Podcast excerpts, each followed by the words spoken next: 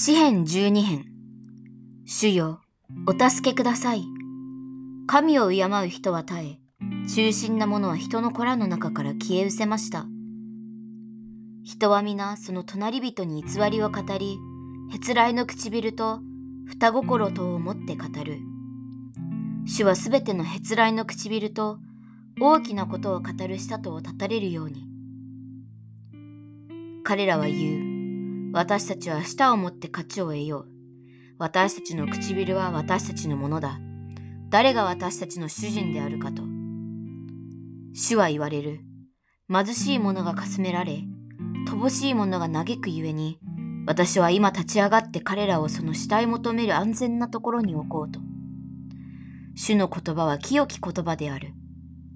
地に設けた炉で練り、七度清めた銀のようである。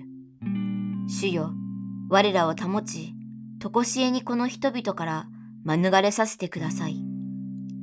卑しいことが人の子の中に崇められているとき、悪しき者は至るところで欲しいままに歩いています。